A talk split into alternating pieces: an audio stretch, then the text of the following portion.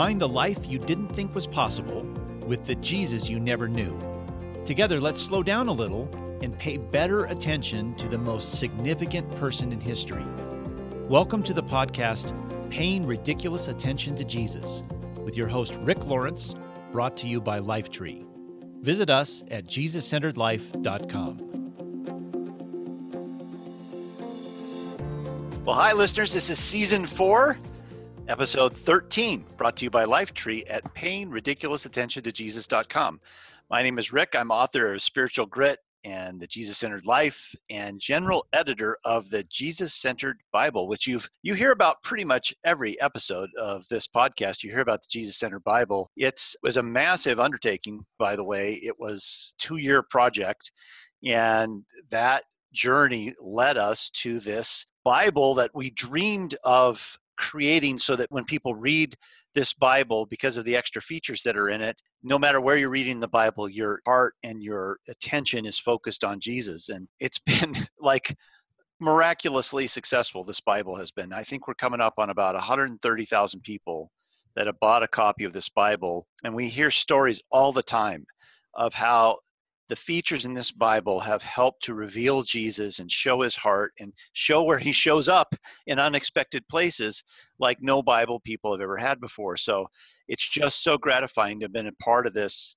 project that so many people have told us has has changed their lives. So if you don't have one or you know someone you think would really be impacted by this, especially someone who's not really uh, an avid Bible reader, we've heard from a lot of people that the Jesus centered Bible really helps people who are not that usually interested in reading the Bible. It really draws them in. So we have um, at, at as we head into Easter here this uh, special little bundle that they've kind of put together of the Jesus centered Bible and the journal that that goes with it, and then um, kind of a, a suite or a menu of devotions that were developed around it as well. So you just need to go to lifetree.com and check that out, or you can go to group.com and do the same thing. Just search for the Jesus centered Bible and you'll find this little bundle of the Bible, the journal, and the devotions. And it, it makes a great, fantastic thing to give as a gift as we're heading into Easter. So today is our next to last episode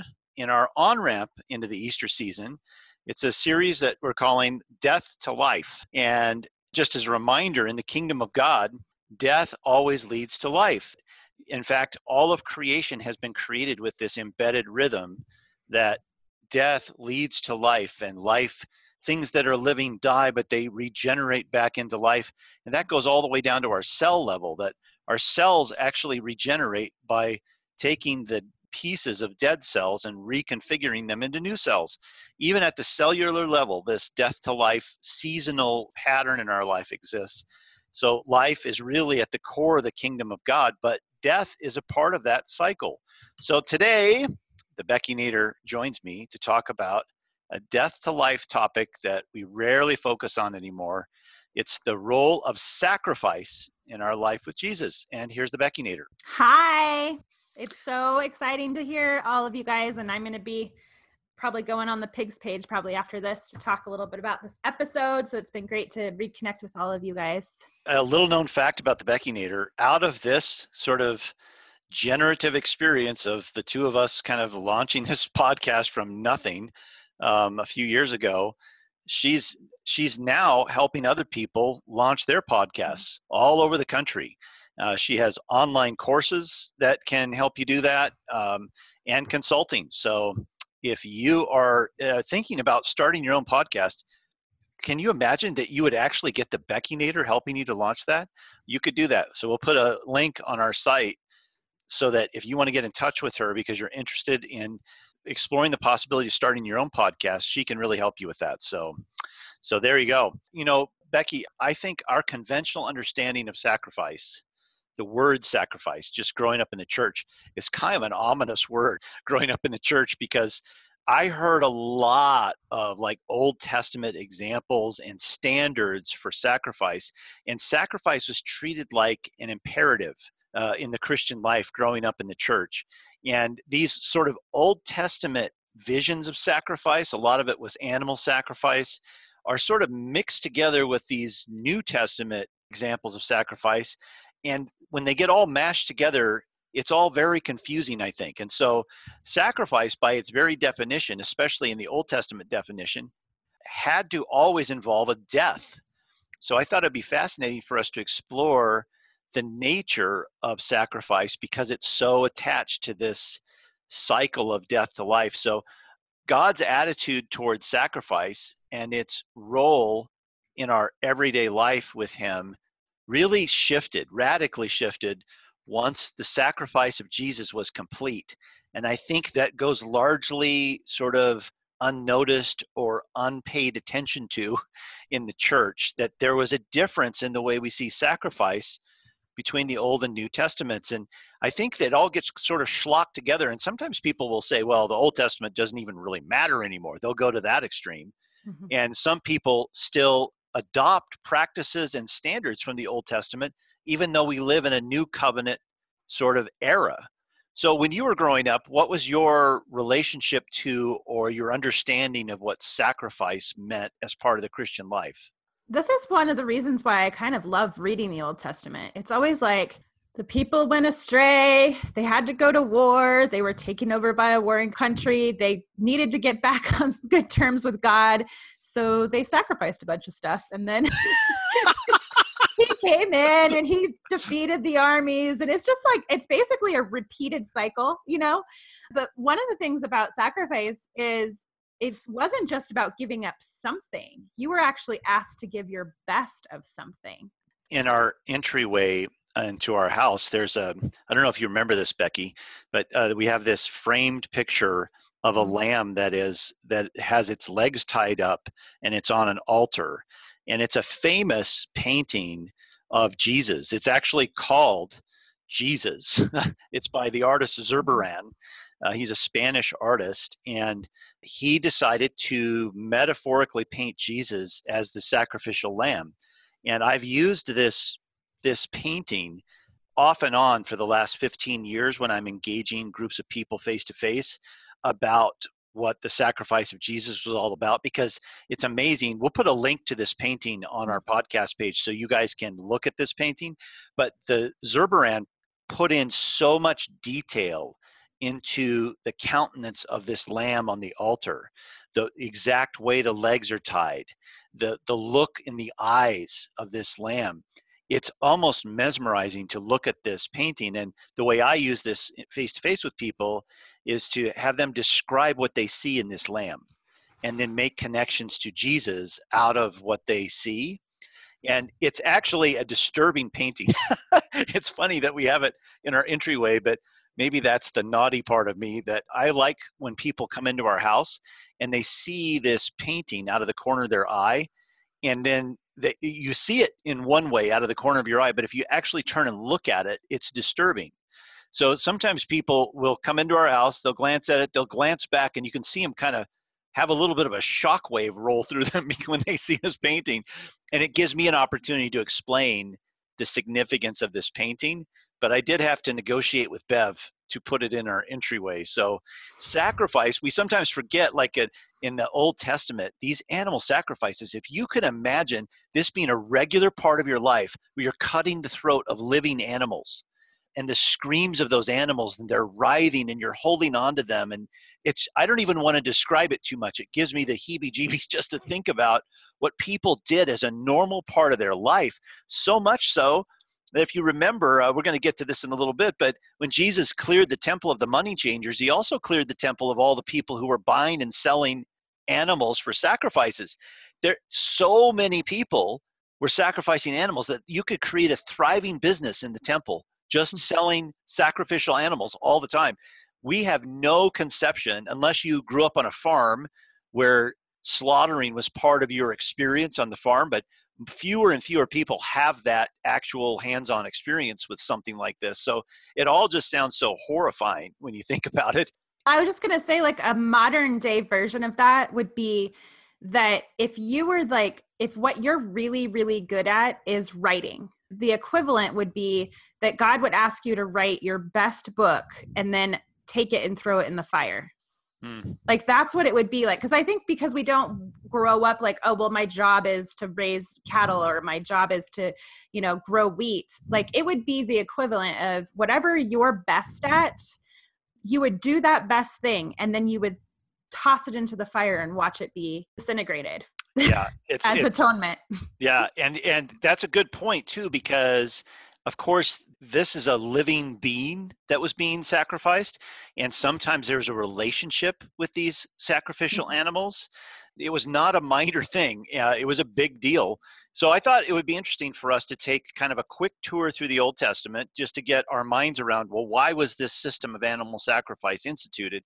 And then we're going to take a kind of a deeper plunge into jesus in the new testament and his relationship with sacrifice and how all of that turned through his sacrifice. So, uh, so Becky and I will just uh, kind of hopscotch through the Old Testament here a little bit and talk through uh, this this uh, practice of sacrifice in the Old Testament. So, first of all, it's mentioned hundreds and hundreds of times throughout the Old Testament. It it really started in early on in Genesis. We see in Genesis chapter seven where God instructs Noah after the world has flooded because the world has become so Mhm. evil god saves out for himself um, a few human beings and a bunch of animals to start the world over again and his and part of his instructions to noah are you not only need to bring animals that can reproduce once the flood goes away but you need to bring animals that you're you're intending to sacrifice after uh, along the way and then once the ship uh, runs aground again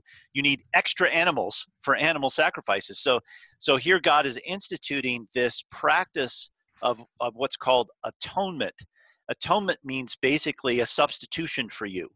So the the reason this started is because uh, through the fall of adam and eve and the entrance of sin into the world and that fall you know fall's kind of a nice sounding word but actually it was an abject betrayal of their relationship with God. Through that, the penalty for what they did, and therefore we acquire their sin just by being born into the world, the penalty for that has been set out long ago at the foundations of the world, at the foundations of creation.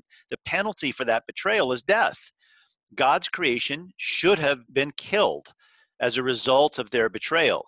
But God sort of works out a legal deal where temporarily this system of animal sacrifice can substitute for the death of his beloved and pay the price kind of. It's it's almost like um, if you take out a loan with a loan shark and you can't quite pay it all back and then you get a massive amount of interest thrown onto it and then you have to meet your next deadline. Well you can't meet that one either and you're sort of bargaining with the loan shark for time to see how far you can extend this out until you really have to pay the bill at the end. And in the case of some loan sharks, they might just, you know, take your life. And that's what was on the line here. It's really a legal issue if you think about it that the the price of sin had to be paid. And Satan, God's enemy, can hold this over him. He can say that you set up the legal system, God. So a death is warranted here. And so the, this system of animal sacrifice sort of allowed mankind to go on accruing interest all the way and continue to exist. So, one thing that's interesting about this is the way C.S. Lewis handled this in The Lion, the Witch, and the Wardrobe. Thought I'd just mention that real quick. Um, in The Lion, the Witch, and the Wardrobe, of course, Aslan the lion represents Jesus in this story.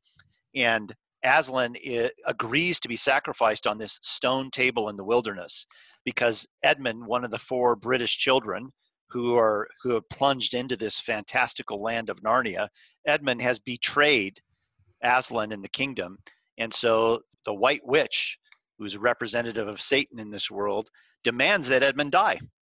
And in his stead, Aslan volunteers without the children really understanding what he's doing. He volunteers to die himself. And the witch thinks this is fantastic. This idiot lion is sacrificing himself. This is how I'll conquer him. We're going to kill him. And then when he's gone, who cares if he sacrificed his life for Edmund then? I'll, I'm just going to take over as soon as he's gone. So that's essentially what happens. And then, of course, Aslan is sacrificed as Jesus is sacrificed, but then he is life comes back into him. He comes back off the stone table alive, shocking the children. And so the children are wondering, what is what does this all mean? What has just happened here? So Susan, one of the four children, says, after everything had sort of calmed down, after they kind of freaked out, oh my gosh, Aslan is off the stone table. Aslan explains to her, he says, it means that though the witch knew the deep magic, there is a magic deeper still which she did not know. Her knowledge goes back only to the dawn of time, but if she could have looked a little further back into the stillness and darkness before time dawned, she would have read there a different incantation. She would have known that when a willing victim who had committed no treachery was killed in a traitor's stead, the table would crack and death itself would start working backward. So there's Lewis mm. trying to explain sort of the underpinnings of atonement. You went to Bible school, Becky. Uh, what did you learn about sacrifice and atonement when you look back on that experience? Do you, do you was that actually something you focused on very much, or was it a sidelight issue when you were in Bible school?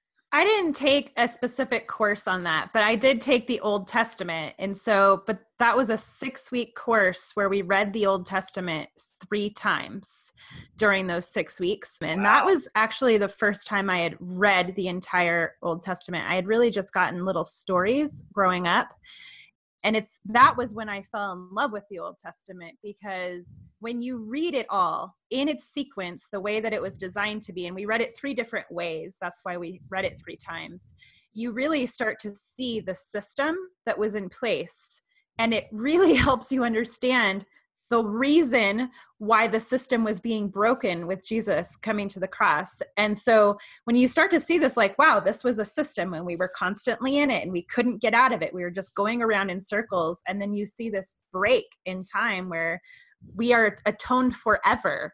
It really has a much larger impact. And i put old testament off to my last semester of college because i was really dreading it it sounded so boring. And it ended up being my most favorite course that i took when i when it's going to college. So yeah what's interesting about that too is that a lot of times people think of this system of animal sacrifice is like appeasing an angry god which harkens back to a lot of pagan religions throughout history that you have to appease the angry God. And mm. once you appease the angry God, things will be okay. Yeah. But that's not what this system was. It was never even described that way in the Old Testament. It is simply God buying time for his beloved. And actually the the entire system was designed for one thing and one thing only, and that was relationship. That's it right. was the whole entire thing. We sometimes think, like, oh, you know, just like pagan sacrifices or whatever, this is all about control, maybe. Like, oh, this is like a God and he needs us to work for him. Like, that's what he needs. Um, and so I think when we think about this system which was it was a legal transaction. It was designed to restore our relationship with god. That was the whole point of it. And when you realize that you're like oh my gosh this god loves me so much.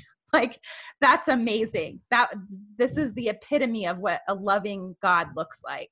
I think that's such an important point. You're essentially saying that this system of animal sacrifice was a temporary bridge into relationship, but it wasn't the permanent solution mm-hmm. for the break in our relationship. God was scheming, strategizing, shrewdly thinking out over the course of history how he could bring about a permanent solution to this that his enemy would never see coming. He had to outsmart and outwit an enemy who had a legal right to demand death on the basis of our sin. He had to outwit that enemy and institute a permanent solution, one that the enemy could never conceive would mm-hmm. happen. And so that's all of history, all of the Old Testament is preparation, is on ramp into this strategic plan that the Trinity concocts in order to make relationship, intimacy with His creation, a permanent reality again. You can see the patience and humility of God over the centuries preparing the way for the Messiah to come, and that Messiah would do something that the enemy of God would never expect and would never guess because it's what Jesus willingly did in his sacrifice is outside of Satan's understanding of how people are motivated. He could not conceive of God giving away his own son on purpose as a sacrifice. It just in the, the account that we just read from The Lion the Witch, and the Wardrobe, Lewis beautifully captures how inconceivable this was to the White Witch that Aslan would give up his own life. She just sees it as, a, as an opportunity to extend her power in a way that she didn't expect. It's like, oh my gosh, a gift is dropped into my lap. And I think he perfectly captures what this must have felt like, sort of in the spiritual realm. So there's a lyric from a, a song by Counting Crows that I just love. I listen to this song over and over again because there's something so raw and personal about this song. It's, it was just released a couple of months ago as a kind of a one off from the Counting Crows. Adam Duritz is the lead singer and songwriter for Counting Crows. And their album that kind of broke through into huge popularity about 20 years ago was called August and Everything After. And there was supposed to be a song on that album called August and Everything After, but they never got it recorded. So there was no song on that album called that. And so only recently has he finished writing that song and he recorded it. And there's a line in the song that I just rivets me. Here's the lyric. It's midnight in San Francisco, and I'm waiting here for Jesus on my knees. I need somebody else to bleed for me. It's such a raw, childlike expression of need. Because Adam Duritz is one messed up kind of, he's one messed up guy. And what I love about him, though, is he puts his messed upness into his songs. And here he's, I think he's envisioning an actual scene where he's in a hotel room in San Francisco one night, just empty. And he cries out like a kid, I need someone else to bleed for me. And I think, don't we all? We mm-hmm. all need someone else to bleed for us. And that was essentially the plan of God. So let's jump now into the New Testament and start to contrast the Old Testament version of sacrifice with what we see in the New Testament. So, in the New Testament, sacrifice is reinvented and reimagined by Jesus, and it has a, a different kind of role in the New Covenant. So, just to start to skip through the sort of the progression of Jesus's relationship with sacrifice early on in his ministry, he treats animal sacrifice as a normal a normal part of life. He, in fact, early on in the Gospel of Matthew, he basically tells people, hey, if you're coming to give a sacrifice, you need to go be reconciled with anyone who has something against you first. So he's not saying don't sacrifice. He's at this point still promoting their long held practice of animal sacrifice. He's just saying go be reconciled with whoever you have a problem with before you do it. So early on, he's still embracing this practice of animal sacrifice. A little bit later, he quotes Hosea 6 6, the Old Testament prophet and he's, he's talking to the Pharisees who are obviously pushing back against him. And he says to the Pharisees, quoting Hosea 6 6, now go and learn the meaning of this scripture. I want you to show mercy, not offer sacrifices. For I've come to call not those who think they're righteous, but those who know they're sinners. He chides the Pharisees again a little bit later using the exact same passage from Hosea. He reiterates it again. Hey, I want you to understand the meaning of this scripture. I want you to show mercy, not mm. offer sacrifices. Becky, when you think about how that those words must have hit those people, what do you imagine the impact of those words would be on those people? Well, their entire their entire relationship with God to this point has been this system.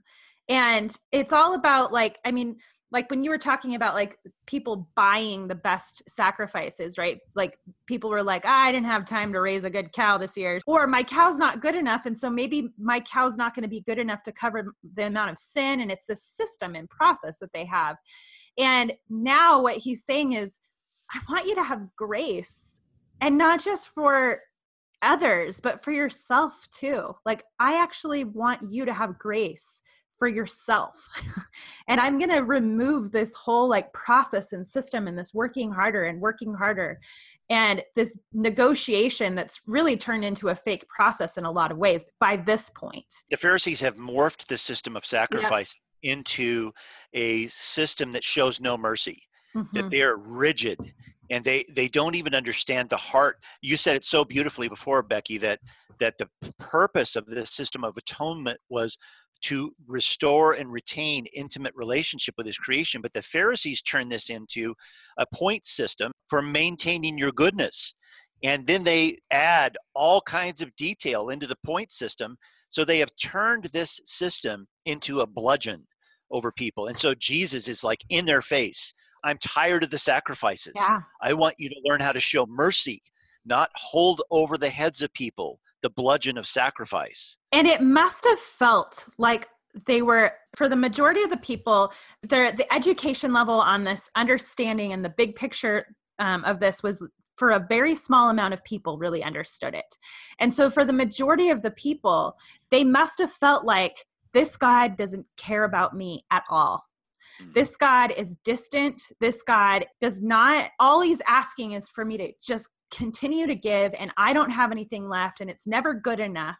He's a scary God. he's not a god who is seeking after relationship with me. And so this had to have been such an upending well jesus was just upending. He he was that way. So It's so true. And I already mentioned that in the next stage of this was that he clears the temple of the money changers, but we forget sometimes he clears Mhm. the temple of both the people buying animals and selling them.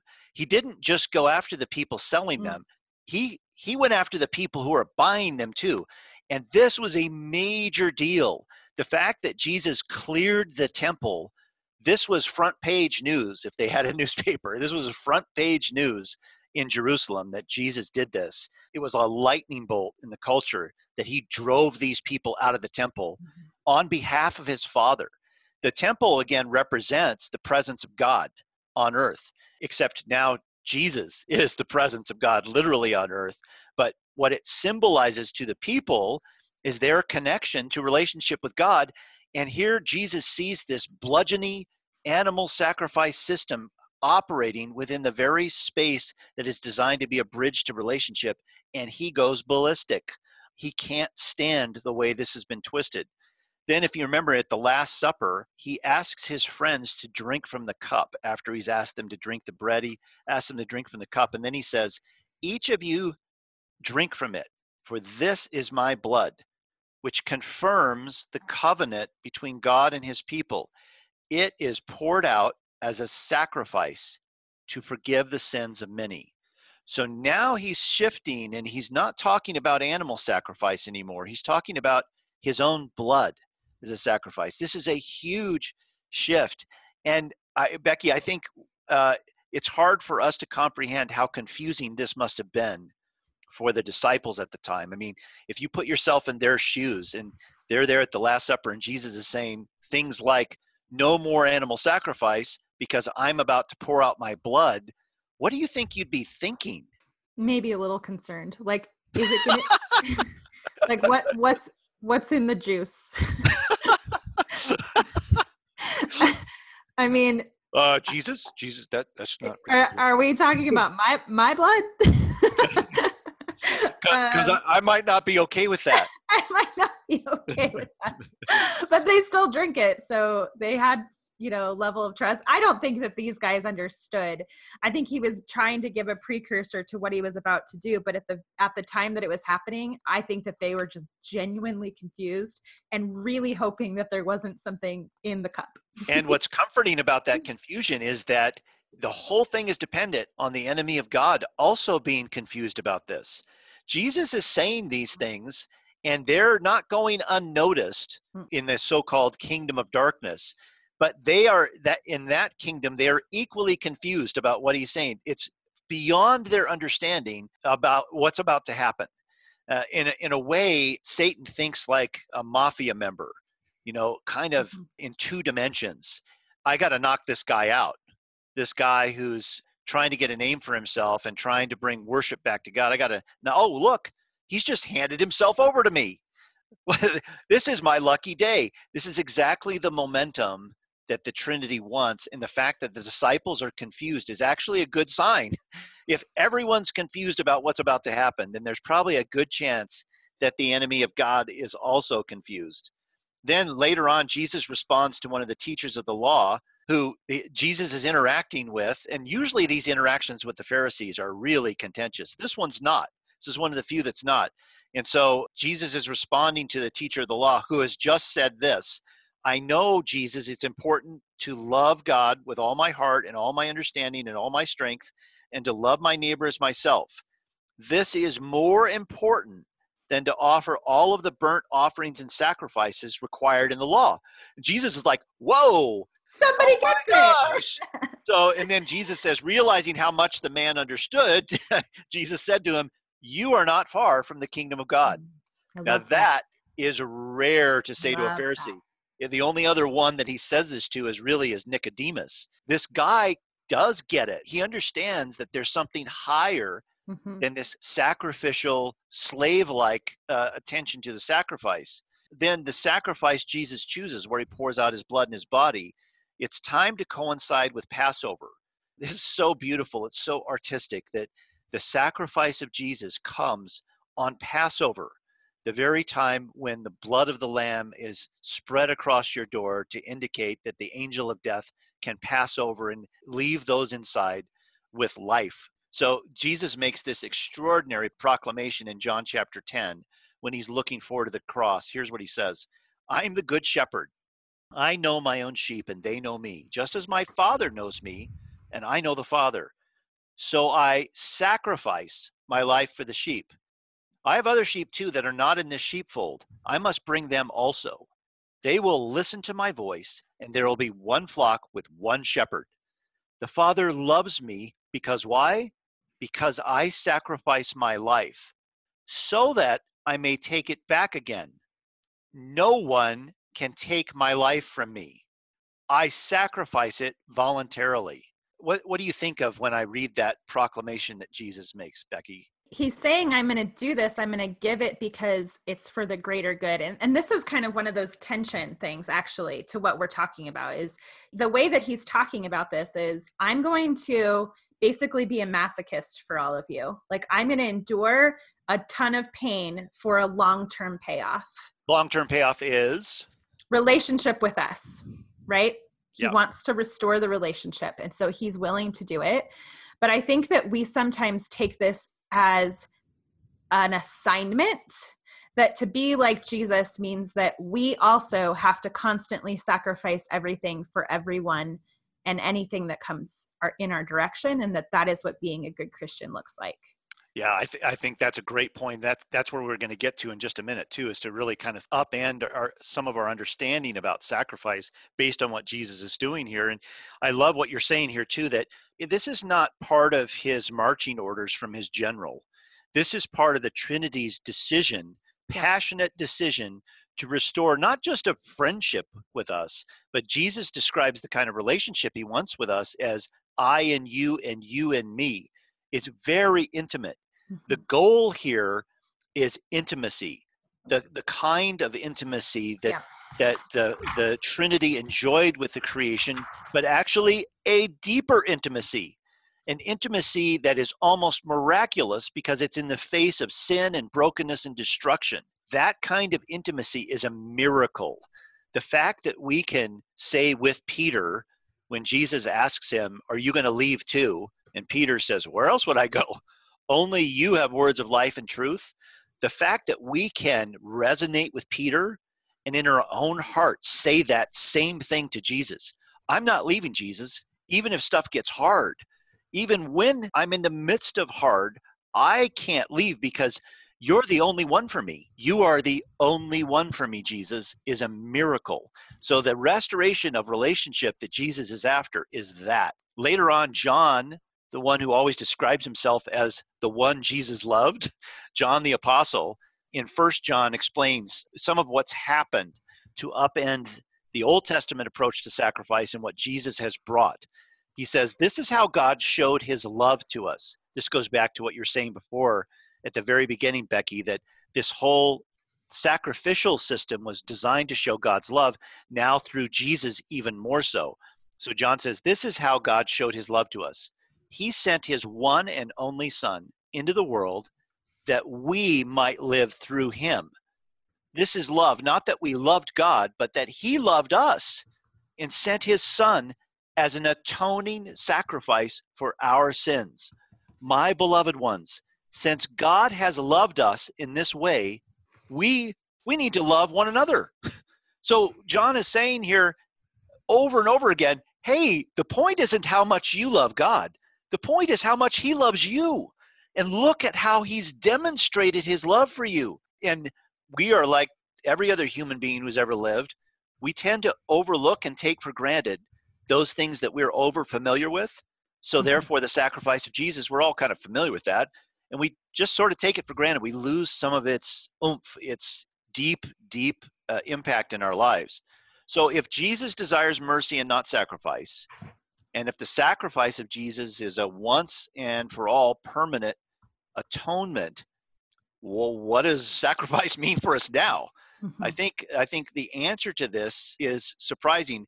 You told me a story the other day, Becky, about when we were talking through what is sacrifice now on this side of the cross and what isn't it. I'd love for you to tell that story now. So I was in Dallas a few weeks ago at the last spring More Than Me event, and uh, this will be the third one that I attended. And my role at this event this time was I was sitting in the back of the room and I was transcribing the entire event for so the whole entire day from start to finish because we wanted to see like what the theme looked like when it was all put together and could we replicate this in some way that we create a curriculum. And so I had a different lens on because of that. I was taking notes and I was really paying attention to the flow and how things were working. And at the very beginning, the first exercise that we do so, the context of the, this event is we're bringing women together to uncover our shame, move on from things that are holding us back so that we can claim our purpose and live live out loud with the gifts and talents that Jesus has given us. And so that's the context of this event. So at the beginning, we ask women to write down what their superpower is. And then we ask them to share it at their table. And then we ask them to stand up and share it with the whole entire group. And what I noticed as I was writing down the answers, there, you know, there was like 50 some women in the room. Almost every single one, I would say like 99% of the answers was that their superpower was some kind of sacrificial service to other people. And it struck me. It really struck me. I, I was like, why is that? And um, I brought it up in our core team meeting, and we said, you know, what if we did the superpower exercise at the beginning and at the end? Because at the end, I think we were really uncovering, like, hey, God made me to do something. And that that something could be something that creates prosperity for myself and my family and the world around me. I could start a nonprofit. I could really give this talent, but I think a lot of times not just women, but maybe more often women, we tend to just feel like God's asking us to put our dreams on the back burner because what really matters is taking care of just about everyone else our family, our friends, our churches. We're being asked to sacrifice anything that God's put in us. And so it was really powerful. And it was part of when we decided that this was the topic, I was like, this story fully illustrates it. And I just, I want to say this like, I think God designed each of us with intention. And he gave us specific gifts and talents and he actually wants you to use those. And he wants to use them not as a sacrifice but because he wants you to provide abundance around you. He wants your gifts and your talents to benefit everybody. And he doesn't want to hide the light that he designed in you. And so if there's something in you that you have felt like, well, I can't I, if I did that it would be selfish. Um I think that he would say I want I want your light to shine. And that doesn't mean that you're going to be successful. I think that sometimes we take that as like, oh, well, God's going to make it prosperous. Maybe it won't be prosperous, but maybe he wants you to do it anyways. No, no, that's really good. I, as you're talking about this too, that I'm just I have in my mind this metaphor Jesus uses for uh, describing what life is going to be like for us once he goes to the cross he's resurrected he tells his disciples my mm-hmm. spirit will come and live in you and then you will become my body on earth. When we throw around this term the body of christ and it doesn't really mean anything to us anymore it just means like the friends who follow jesus uh, around the world but it actually has more of a deeply metaphoric meaning. What we're saying here and what you're saying becky is that Jesus would never consciously paralyze one of his arms. No. He would never say, let's just lop that one off because I, I don't really need my other arm here on earth. No, he wants all of these parts of his body to be fully alive, full of vigor, to operate the way he did in the world when he was here. Yeah. I love what John Eldredge, I told you the other day that I think the first time I ran across this quote was in Wild at Heart when I read it for the first time. And Wild at Heart by John Eldredge was a life changing book for me and for millions of people. In fact, we'll post the podcast interview I did with John Eldredge on this page. If you didn't hear when I interviewed John Eldredge last year, he was the whole episode about a year ago. We'll post that episode on this page and you can go back and listen to it again. So we had a great conversation about what I'm about to talk about. The quote that he put in Wild at Heart was from St. Irenaeus. And the quote was this The glory of God is a man fully alive. The glory of God is a man fully alive. I think this is the most succinct expression of what sacrifice on this side of the cross really looks like. Mm-hmm. And it doesn't seem like a sacrificial statement when you first hear it. The glory of God is a man fully alive. The original thing that St. Irenaeus said, and then this was sort of translated and interpreted into what I just told you, but the original thing he said was, For the glory of God is the living man, and the life of the man is the vision of God. If you think about that, the vision of God, what he's really saying is our comprehension, our taste of Jesus is really our life. And Mhm. that life in us is the thing that glorifies God. When we apprehend and experience and get our arms around and taste the heart of Jesus, that life that flows into us, into our dead branch from that living vine, is what glorifies God. So when we say the glory of God is a man fully alive, I think about the story you just told, Becky, and the sacrifice, our sacrifice then is to sacrifice the deep desire we have to negate ourselves. Yeah. Because to negate ourselves means to live safely. Well, Um, and that goes back to what he said it's about mercy over sacrifice.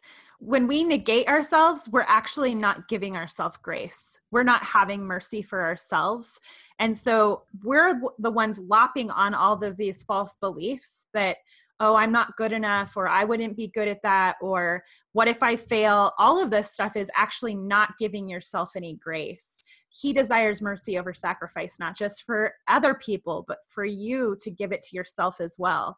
And I would say that Satan co opted the Old Testament system of atonement and animal sacrifice. He co opted it and twisted it into a source of evil. That's why Jesus was contesting it. It became the bludgeon over people's heads. And he's trying to co opt Jesus' sacrifice in our life right now.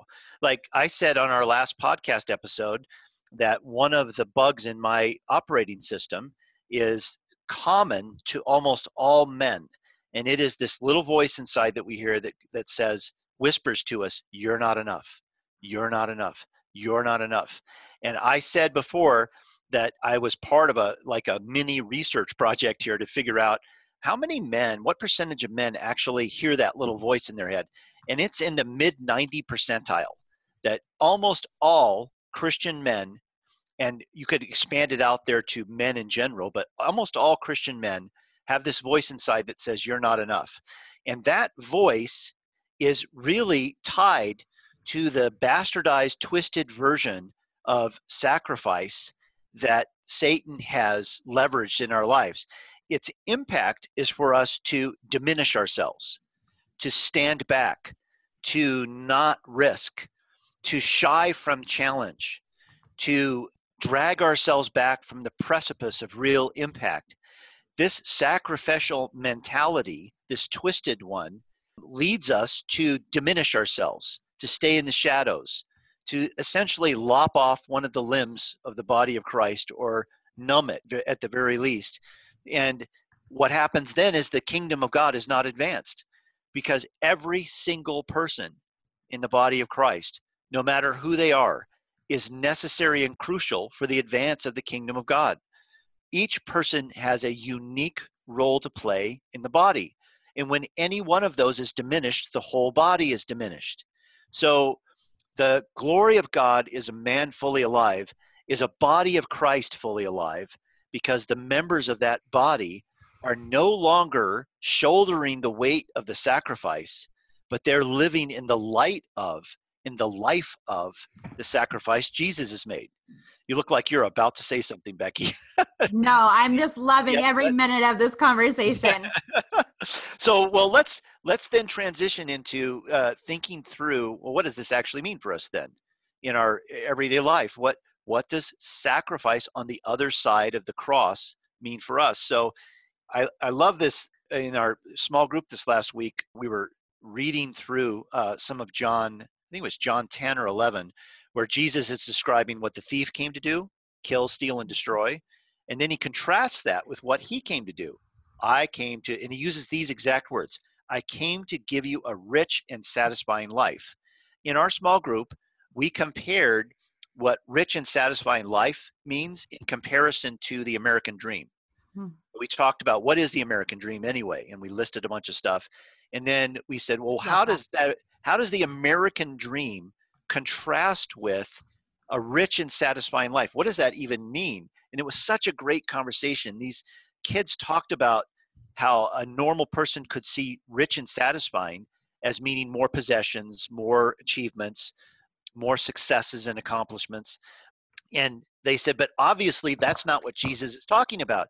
He's talking about a rich life that's thick with beauty and a satisfying life that allows you to feel a peace no matter what circumstances you're in.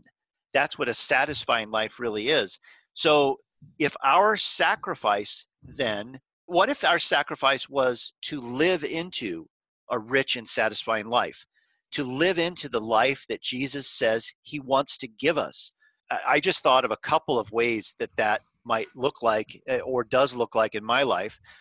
A part of that for me is to maximize the risks I take on behalf of the kingdom of God, mm. to not hold back who I am, even though I'm a broken, messed up person, to not use that as an excuse to sacrifice the glory that God has put in me.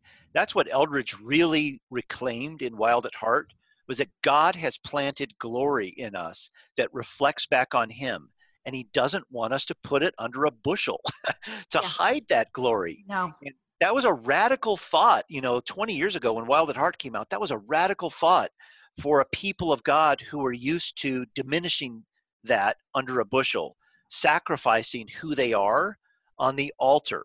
That is exactly what the enemy of God wants us to do. So for me, it's maximizing my risk. And the risk is will I risk putting out there, giving uh, in a 100% way aspects of who I am? to others in my life? Will I risk that? Will I be authentic in my worship? Will I be vulnerable in my worship? Will I be out there and admit how desperately dependent I am on Him? Will I not hide that dependence on Him? What are some ways when you think about living into a rich and satisfying life, Becky?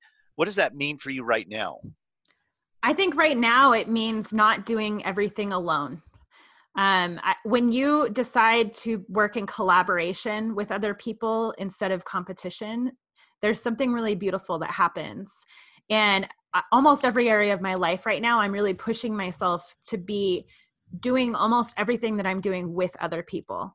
And to say you know what? You have these gifts over here and i don't have them. Come join me. You have these gifts over here. Come join me. Let's do this together. What would happen if instead of being all weird about competition what if instead we did all of this together? And i'm amazed right now actually at what's happening by just being that way with other people and the different kinds of relationships that are being drawn and also how when i put someone up on my shoulders so that they can get higher they're pulling me up after they get to the top.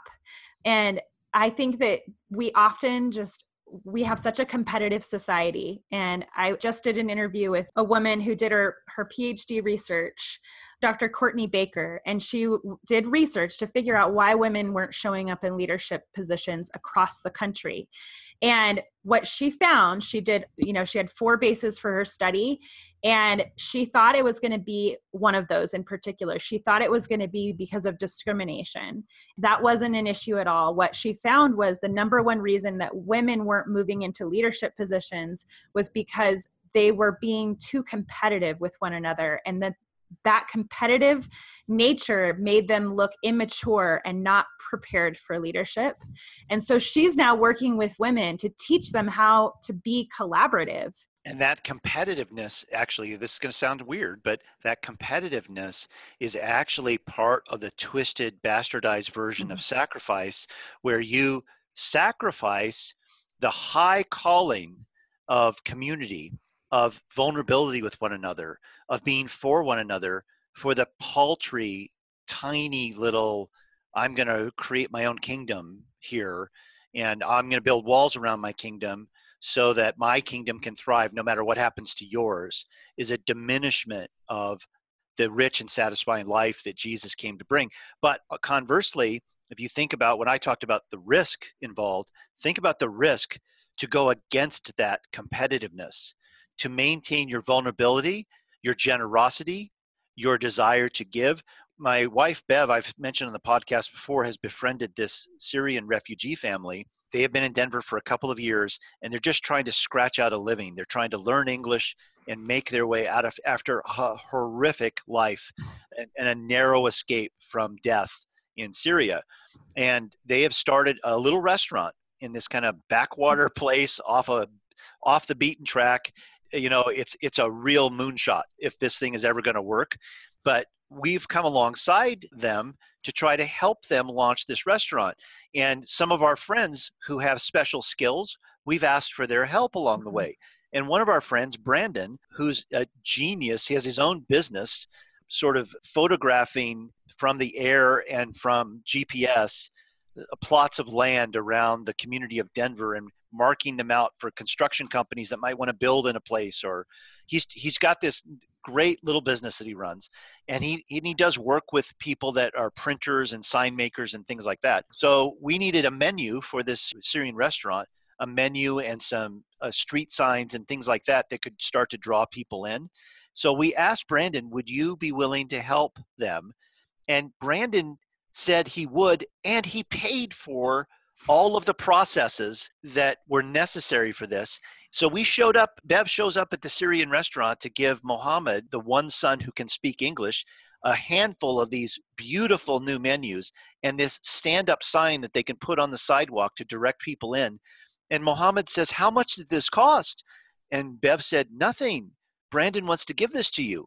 And Mohammed said, But I don't know Brandon. Hmm. And Bev said, That's right, you don't well, why is he doing this? And what we realized, this was so hard for Mohammed to receive. He wanted with everything in him to pay for it, but he couldn't pay for it. So he was caught in this dissonance. And I said to Bev, Mohammed doesn't yet understand the concept of grace. It's mm-hmm. just outside of his understanding. And he's looking for now, how is this guy wanting to work me somehow? Because they've had lots of people take advantage of them because of their ignorance. He's just looking for, well, what's the angle here?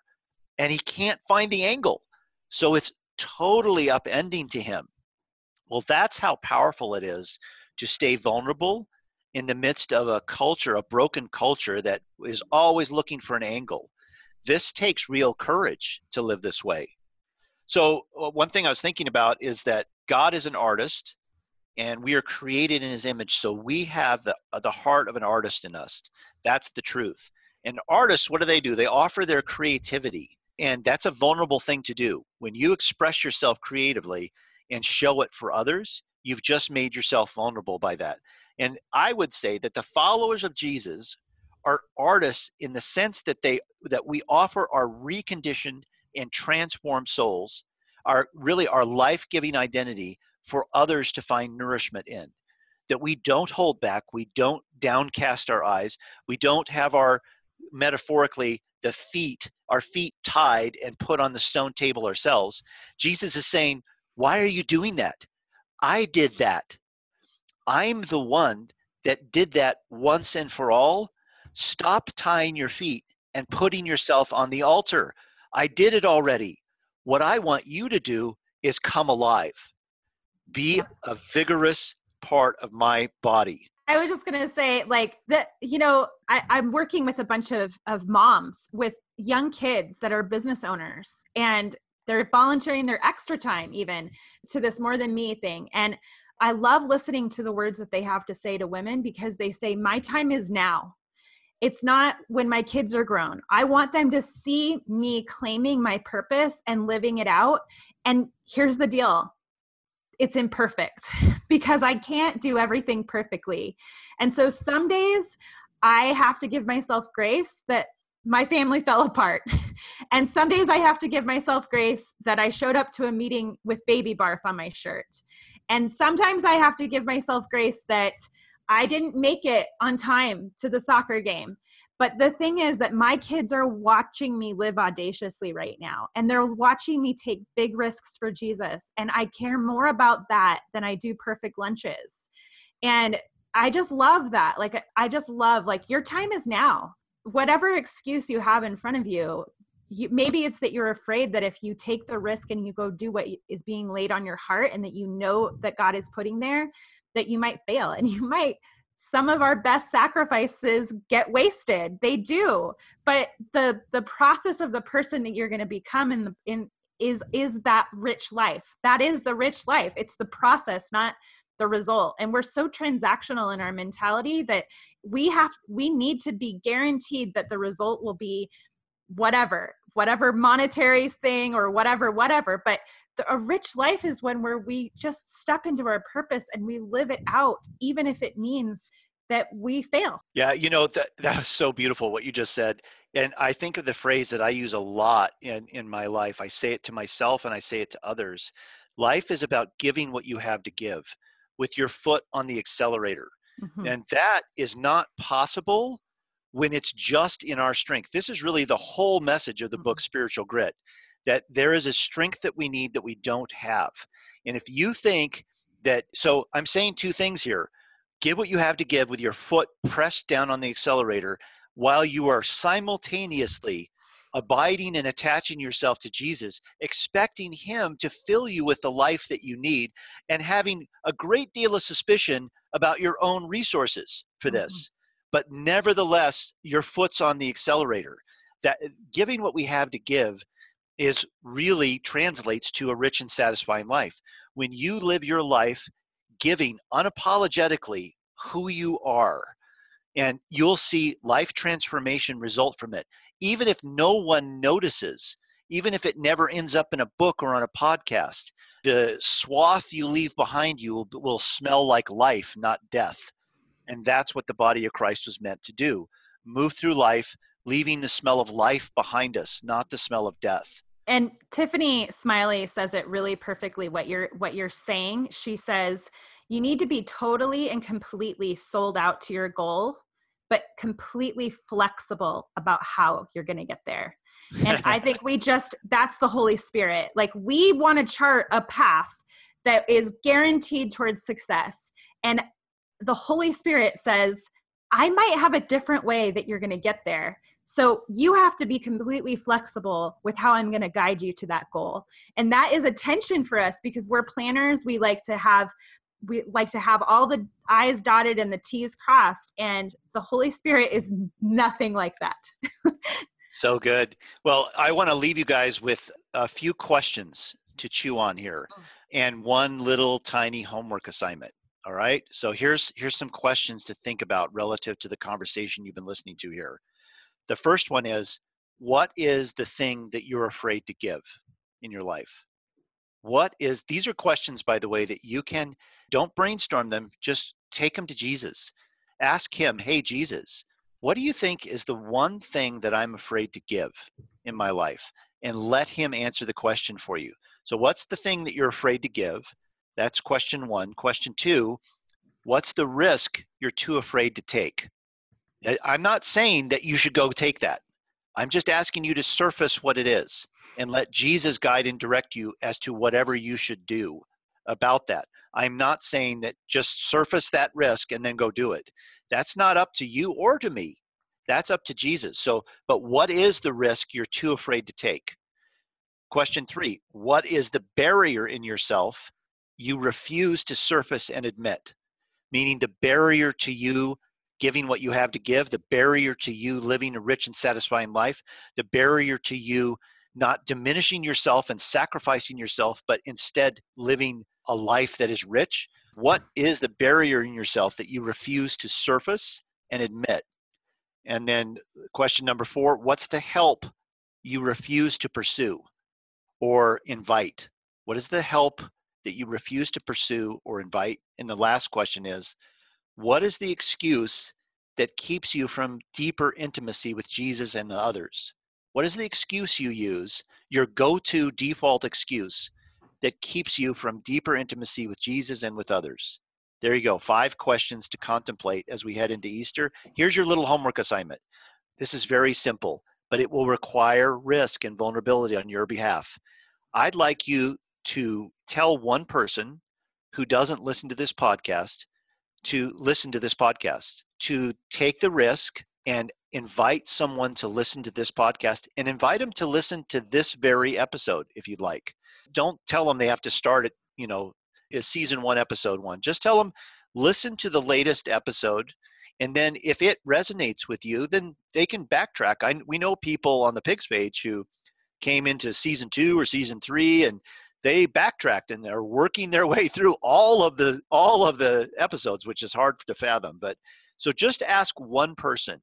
Approach one person that you think might really benefit from having listened to this particular episode and invite them to listen and email them or text them a link to this episode and just tell them I really thought of you when I listened to this podcast. I'd like for you to listen to it. So there's your little homework assignment, a little vulnerable risk to ask one other person just to listen to this episode. Any last thoughts, Becky, before we uh, sign off here? Go, whatever it is, go do it. there you go. That's why she's the Becky Nader. and she's been living her life with whatever it is, she's doing it. So and we all are you know we're all in this together. We're all broken messy people trying to figure it out. So and we're just grateful to be part of a community. And if you want to extend that community actually to be involved with one another on a more daily basis make sure that you go to our our website at lifetree.com you can also go to paying ridiculous attention to jesus.com and just look for this episode, season four, episode 13. And there's a link there where you can join the Pigs page. It's a private Facebook page where you can ask to be invited into it. And it's a community of people who've decided to go all in with Jesus. The pigs of the of the pigs page comes from a chapter in my book, Jesus Centered Life, which is called Living a Pig's Life. I won't go into why we why we live a pig's life, but if you are curious, pick up a copy of Jesus Centered Life you'll get to that chapter and it'll make perfect sense. But if you want community, it's there for you. You can join the pigs page and be involved in one another's lives. And don't forget, again, the Jesus centered Bible heading into Easter makes a great gift. The journal, the devotions that go along with it. Uh, you that person that you've just invited to listen to the podcast, maybe they also would love to get a Jesus centered Bible.